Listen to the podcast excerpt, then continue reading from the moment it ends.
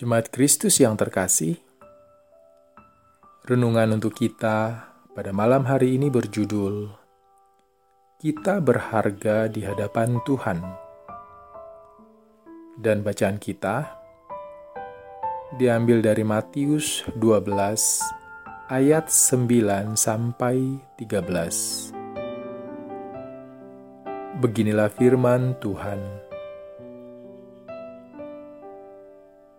Setelah pergi dari sana, Yesus masuk ke rumah ibadat mereka. Di situ ada seorang yang mati sebelah tangannya. Mereka bertanya kepadanya, "Bolehkah menyembuhkan orang pada hari Sabat?" Maksud mereka ialah supaya dapat mempersalahkan Dia. Tetapi Yesus berkata kepada mereka, "Jika seorang di antara kamu mempunyai seekor domba, dan domba itu terjatuh ke dalam lubang pada hari Sabat, tidakkah ia akan menangkapnya dan mengeluarkannya?" Bukankah manusia jauh lebih berharga daripada domba? Karena itu, boleh berbuat baik pada hari Sabat. Lalu kata Yesus kepada orang itu, "Ulurkanlah tanganmu." Dan ia mengulurkannya. Maka pulihlah tangannya itu dan menjadi sehat seperti tangannya yang lain. Budaya ada untuk melayani manusia, bukan manusia yang diperbudak budaya. Ungkapan ini sepertinya tepat dengan bacaan kita malam ini. Ketika Tuhan Yesus menabrak kebiasaan orang pada zaman itu yang mementingkan hukum dan mengesampingkan kemanusiaan. Tuhan Yesus prihatin dengan hal ini karena mereka gagal memahami apa arti dikuduskannya hari Sabat untuk Tuhan. Mereka terlalu fokus pada hukum itu sehingga melupakan kemanusiaan dan melupakan esensi dari dikuduskannya hari Sabat.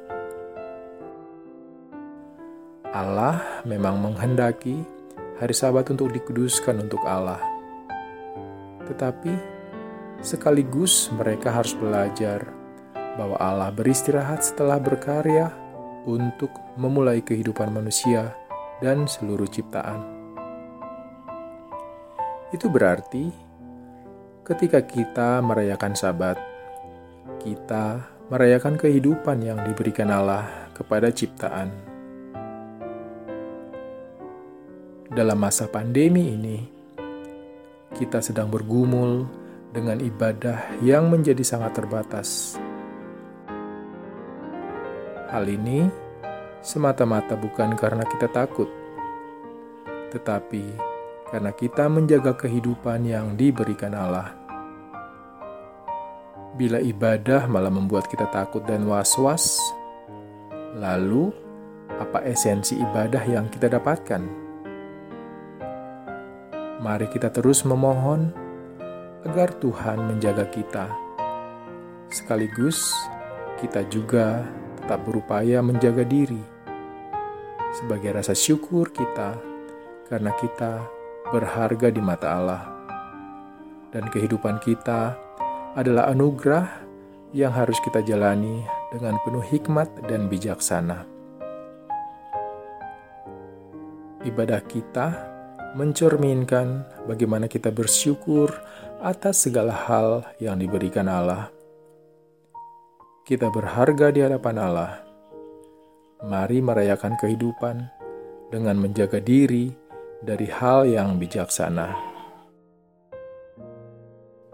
Demikianlah renungan untuk malam ini. Semoga damai sejahtera dari Tuhan Yesus Kristus tetap mengisi hati dan pikiran kita Amin. Jemaat yang terkasih, mari bersatu hati menaikkan pokok-pokok doa yang ada dalam gerakan doa 21 GKI Sarwa Indah. Mari berdoa.